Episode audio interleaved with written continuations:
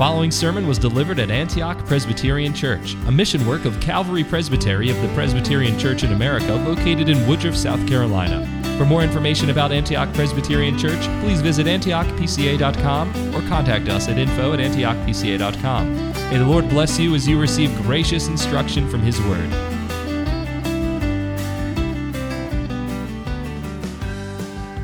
Induction ceremonies are very important.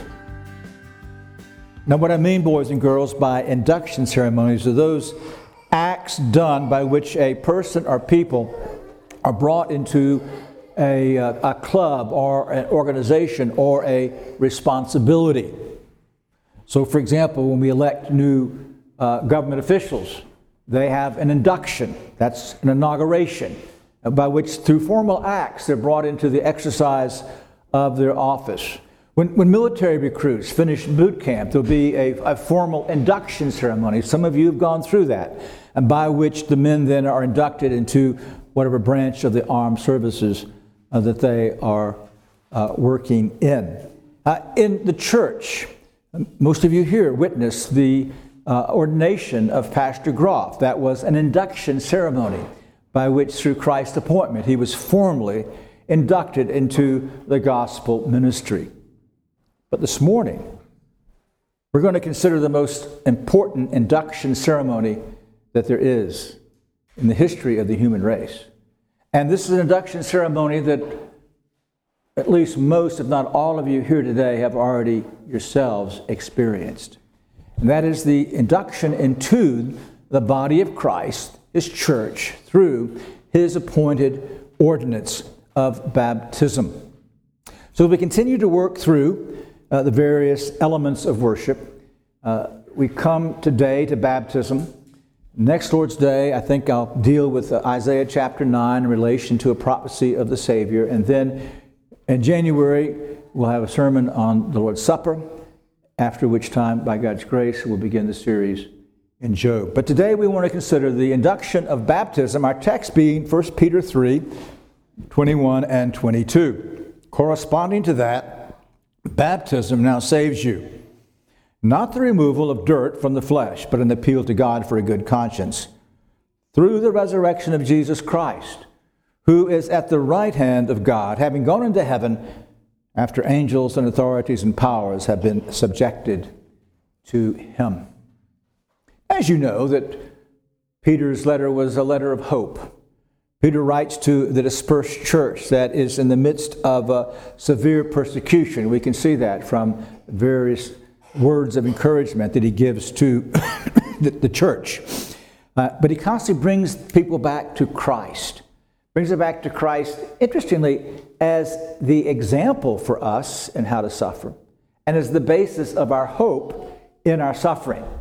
And we see that here in the context uh, that we read as Peter again reminds them and us that we are going to uh, suffer for righteousness' sake, and that in fact is a blessing.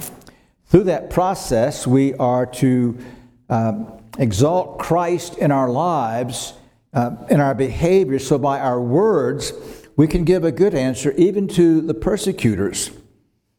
And he reminds us that it's, it's okay to be persecuted for righteousness. We don't want to suffer because of evil. And then he brings us back to Christ once again, showing us that he was the just one who died for the wicked that he might bring us to God, having put to death in the flesh, but made alive in or by the Holy Spirit. And then he makes this allusion, and it's very interesting. Peter here is a lot like Paul, where one thought just kind of folds into another, not casually or carelessly, though. He's, he's moving toward a, a climax that actually will tie all of this together.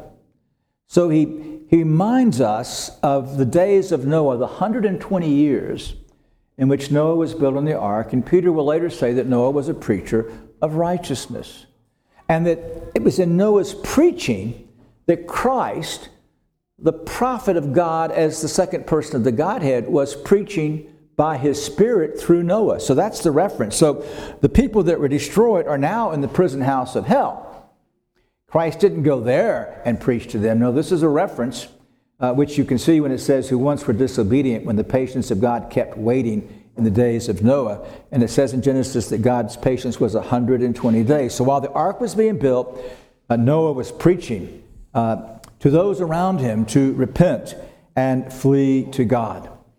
But Noah and his family, eight persons, then were brought safely through the water of the flood. And then our text, corresponding to that, baptism now saves or saves you. So, what I want to show you here is that uh, uh, the deliverance of Noah and his family uh, in the ark is a picture of baptism, which is a sign to us and a confirmation that we belong to Christ. So, God's deliverance of Noah and his family through the ark is a picture of baptism, which both uh, separates us from the world and confirms to us who we are in Christ Jesus. So we'll consider two things how baptism separates us from the world, and how baptism confirms to us our eternal salvation. First, then, um, in this opening statement, corresponding to that, corresponding to that, baptism now saves you need to explain to you the language that's here. Translated in our Bibles corresponding to that, the word that's actually used here is antitype. Now, in the New Testament, antitype sometimes can refer to the original pattern, but here, antitype puts it over against a type. And that's why most of the Bibles would translate this, the New American Standard, the, the ESV, is corresponding to. Corresponding to what? What Peter is saying here is that Noah and his family was a type a picture of salvation by Christ in baptism. And so when he says corresponding to that, he's saying now what really happens in baptism is prefigured for us in Noah and his family in the ark. So, what do we know then about Noah and the family in the ark? Well, in the ark, they were saved from and through the waters of destruction, right? They were saved from the waters of destruction. Those in the ark were not destroyed by the flood, but in the wise providence of God, they were saved through the waters. The very waters that came to destroy the wicked were the very means of those in the ark, a picture in the sense of the church, of being safely brought through. now, what does that tell us about baptism? Well, first, you need to notice the grammar of the text. We've explained the term, but the New American Standard helps us here better than most of the translations. For you'll notice that corresponding to that, baptism now saves you, dash. What comes next is a parenthesis. I think this is clear in any understanding of the text. And that parenthesis ends with a good conscience. Much what Paul does in Romans chapter 5 in his discussion of uh, Adam as a type of Christ. So for the time being, pull out the parenthesis and read the sentence this way. Corresponding to that, baptism now saves you through the resurrection of Jesus Christ, who is at the right hand of God, having gone into heaven after angels and authorities and powers have been subjected to him. So here Peter is showing us that baptism saves us because of our union with Christ Jesus. Notice that the efficiency here not is in baptism but is through the resurrection of the Lord Jesus Christ. Baptism uh, shows us, pictures to us, that we are in fact in union with Christ. And when he speaks here of Christ's resurrection, that pulls together all. It points back to why did Christ have to be raised from the dead? Because by his perfect obedience and by his uh, just wrath bearing on the cross, he died in our place to satisfy the justice of God, dead and buried. By his resurrection, he was declared to be victor. He was justified. As Paul says, in him we are justified, which means if you're in Christ, your sins are forgiven and you're constituted legally righteous in the sight of God. But notice that Paul doesn't stop with resurrection, does he? So there's this remarkable statement. And what does it have to do with all this? Where is Christ now? See, the resurrection was but step one of his exaltation, as the Catechism so wonderfully lays out. There are three other steps his ascension, his session at the right hand of God the Father, ultimately his return. All that's wrapped up in this last statement He's at the right hand of God, having come into heaven. Not only has he then been raised from the dead, he's been exalted on high. And when he says in Matthew 28, all authority has been given to me in heaven and earth, that's what he's pictured here by Peter, because now he's been exalted over all things. And in particularly, that exaltation is in terms of angelic beings. And I think that because of the context here of persecution, these angels and authorities and powers subject to him are the demonic angels and demonic powers, not just the good angels and the good powers. No, Christ now is exalted. Christ is in authority. That means Christ is controlling all the persecution then, all the persecution today. He is sovereign, He's on high.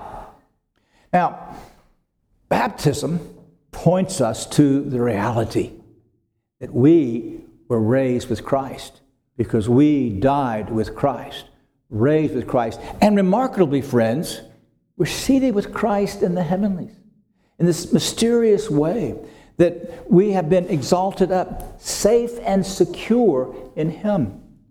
So, what water baptism then testifies to us in the first place because of union with Christ, we are separated from the world.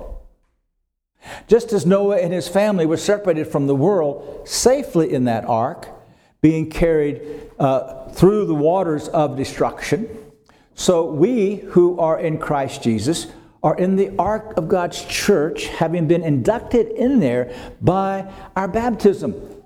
And so, baptism then is this picture of our union with Christ, and membership in the church. But now, if you're going to come into the presence of Christ, if you're going to live in the midst of the church, you cannot come with your corruption. This brings us back now to the use of water in baptism. God designed water when He created it. One of the primary things was to be a means of cleansing. And so quickly, the Old Covenant picks up on the fact that water was an element for cleansing. You see it throughout the Mosaic ritual. On your own, you might look at Numbers 19 and the, the cleansing with the water and the hyssop and the blood of, of the red heifer. John's baptism, of which we'll hear more again tonight, uh, speaks to us as water, as a sign of cleansing. And so the washing with water uh, speaks to us first of our pollution. We are dead in our sins and trespasses, we are corrupt. We're not just guilty, we don't just need to be justified, we need to be cleansed. And thus we need to be born again. That glorious work of which Jesus speaks to Nicodemus, using from Ezekiel the figure of water and spirit, not as a physical water, but now as of cleansing regeneration, cleansing and new life, cleansing and resurrection from the dead. And that's how baptism then is used uh, in our experience to bring us then into the church. But there's a solemn note here as well, as you well know all in the ark were not converted, were they? We hear of the eight families that safely went through judgment in the ark, which is a type of baptism. But then it's also a type to us that all inducted, all separated from judgment, not all are truly spiritually separated from that judgment. There's Ham and his descendants, who afterwards demonstrates that he and then they later that they're still dead in their sins and trespasses. So, my friends, this indeed is a solemn warning. I want you to pay attention to it. Do not sit here this morning and trust your water baptism to mean that you have been saved. Because you have been inducted into the church and are a member of the church. Do not trust that, that you have been saved. There were Hams then. Simon the magician in Acts 8 was baptized, and yet he did not have the root of the matter in his heart he was yet in his dead in his sins and his trespasses. And if you sit here today and you're trusting the externals of church membership and of baptism and things like this to mean that you're accepted with God, then you are deceived. This is why we must be those who build on the rock, not the sand of self deception, not the sand of, of formalism no, the rock of Christ, the Spirit of Christ indwelling us, who has separated us from the world spiritually and brought us then into this union with Christ, that we then are separated from the world by our baptism. So that's the first thing we see here that uh, baptism separates us from the world, it inducts us into the church. Now we go to the parenthesis to see the second thing, and that is baptism confirms to us our eternal salvation. So the parenthesis first is a negative, not the removal of dirt from the flesh, positively, but an appeal to God for a good conscience. Now, people need to pay attention to the negative because would, that removes any idea that baptism in itself does anything uh, in terms of the water of baptism regenerating, and renewing, or whatever. No. Language is used this way because uh, of that very close relationship of symbol and reality. And they can be used interchangeably as vocabulary words. But here now, it's quite clear negatively what baptism does not do. Baptism does not remove dirt from the flesh. Now, this is an unfortunate translation. Now, it's true that water baptism then cannot cleanse you um, in, in any way, it's not its purpose. But I take this language, uh, translate it this way not the removal of defilement from the flesh. We know that flesh is not primarily the body as it's used in the Bible. It has to do with our sinful nature. And the word translated dirt in most of our translations, uh, actually in the Greek translation of Isaiah 4, same word is used, when the Lord has washed away the filth of the daughters of Zion and purge the bloodshed of Jerusalem. James takes a word that's from the same family in James 1:21. Therefore, putting aside all filthiness and all that remains of wickedness, in humility receive the word implanted, which is able to save your souls. I think that what Peter's actually saying here is look, folks, baptism in no way removes the stain and corruption of your sin. It cannot take away the filth, the corruption of your sinful nature. That's not what I mean, says Peter, when I tell you that baptism saves. So then, what does he mean? He says it is an appeal, and the word is an answer to God for a good conscience. We see now that faith must take hold of what happens in baptism. And when we possess the reality of what happens in baptism, namely, we have a good conscience. Now, what's a good conscience? Well, Hebrews 9:14 How much more will the blood of Christ who through the eternal spirit offered himself without blemish to God cleanse your conscience from dead works to serve the living God. The, the, the pure conscience, the good conscience, the conscience that's had applied to it from the expiation, the sacrificial work of Christ, the blood of Christ, from the cleansing of defilement and guilt. Cleansed from dead works, no longer guilty, but now made whole and new in Christ Jesus. Again, you see the need, you must possess the good conscience to have the reality of baptism. If you don't have the good conscience, you don't have what baptism signifies. So, this appeal or answer then, I think, signifies three things. In the first place, when it says uh, an appeal for a good conscience, appeal to God, it means to come to God. Holding to the fact that, Lord, I may come boldly into your presence that my baptism confirms to me that you've accepted me. And I'm coming to you now boldly in Christ Jesus. And I appeal to you to accept me because I come to you in Christ Jesus. And my baptism testifies to me that I'm whole in Christ Jesus. So that's the first appeal or answer of a good conscience. Now, this morning it appealed, it, it appealed, it, it occurred to me that there might be something else in the context. For you, remember that uh, he speaks to us uh, in the context of having a good answer.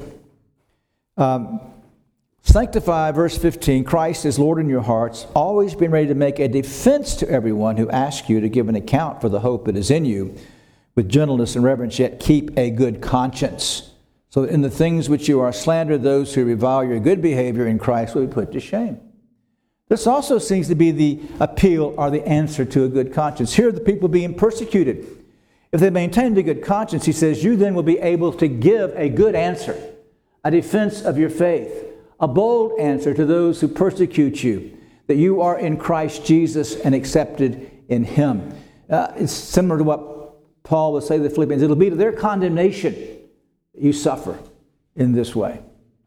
And then the third aspect of this appeal to good conscience, I think, is the covenantal aspect of baptism. It is then the answer or response of a good conscience that we take in our baptism, as we take our vows, as we give ourselves over to belong to Christ, as we commit ourselves to walk in His holy laws by the power of His Spirit, then we are responding with a good conscience. So you see then how baptism comes to us a confirmation of our salvation, our eternal security. It enables us, we take hold of it by faith. This also is a reminder of a truth that the efficacy, the working of baptism is not tied simply to the moment of its administration. We must repeat the Lord's Supper. We need regularly, weekly, to feed on Christ. We're baptized only once. But that's why it's important to understand that Peter now says you look back at your baptism. By faith, it is effective in your life.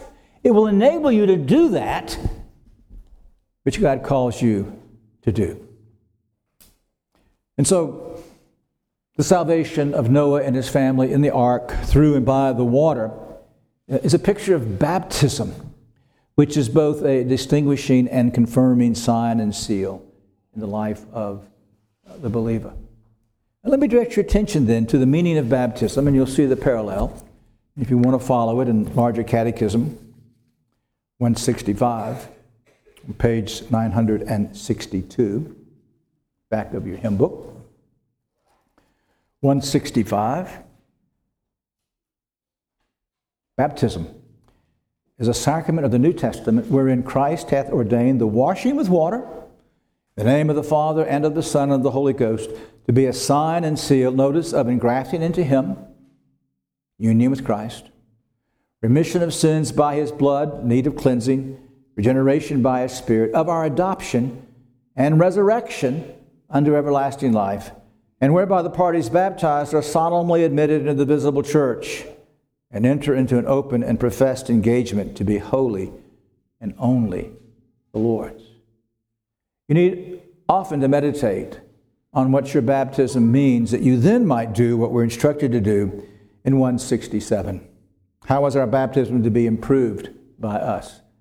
How are you to make use of it? What is this appeal? See, this is answering that. What is this appeal? What is this answer of a good conscience?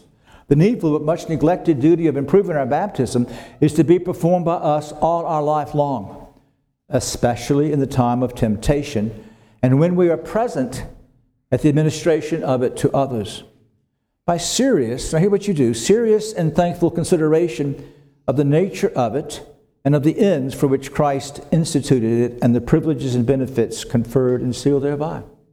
That's why I've spoken today of these things. That's why I remind you of the catechism question what it is. Because at baptism, when you think on baptism, you are to think on what it means. And your solemn vow made therein to God. For in baptism, you've entered into a covenant with God humbled for our sinful defilement, for it regularly reminds us of our need of cleansing, our falling short and walking contrary to the grace of baptism, and our engagements by growing up to assurance of pardon of sin. You see, again, there is the appeal, the answer of a good conscience. And of all the other blessings sealed to us in that sacrament, by drawing strength from the death and resurrection of Christ, into whom we are baptized for the mortifying or killing of sin and quickening of grace, and by endeavoring to live by faith to have our conversation, our life in holiness and righteousness as those that have therein given up their names to Christ, and to walk in brotherly love as being baptized by the same Spirit into one body. It's glorious, you see. This appeal of a good conscience, how we may use our baptism for assurance and strength in the Christian walk. But what then does this mean to you boys and girls who are here today? Because when you were baptized, you didn't take a vow, your parents did. And maybe you possessed the reality of this union with Christ, and, and maybe you didn't. And that really is irrelevant. By your baptism, boys and girls, God brought you into this covenant and has obligated you now to do that which we, your parents and grandparents, have done. And that is, you now must take hold of Christ in the covenant. You today must do these things that have been laid out for us and how to improve our baptism. Which means that every one of you, boys and girls, need to be resting in Christ Jesus alone for your salvation, right? And desiring then to walk according to God's holy law. Now, your baptism tells you that if you've done that, you have a good conscience. You belong to God now, not just in an external manner in the church, but as this true, uh, born again, adopted child of God. Now, it matters not whether you're regenerated in the womb or as an infant or, or later. That's what happens to your conscience when you take hold of Christ. And of course, it's our desire that every one of you don't be like the person to whom I spoke earlier, who's trusting their baptism and their church membership no, you rest in Christ, but you must make this covenant. God's brought you into the covenant, but now you must own Him as your God. And that is our great desire. As you have questions about this, go to your parents and ask them, What in the world is Dr. Piper talking about? I want to know that I'm in Christ. And they will help you understand this. Our desire is to see each one of you uh, stand before God and this congregation and make these vows that Christ is your own and you will serve him as well. Let us pray. Thank you for listening to this sermon from Antioch Presbyterian Church. We are located in the historic Cashville community of Woodruff, South Carolina, near the intersection of South Carolina Highways 101 and 417. For more information about Antioch Presbyterian Church, please visit antiochpca.com.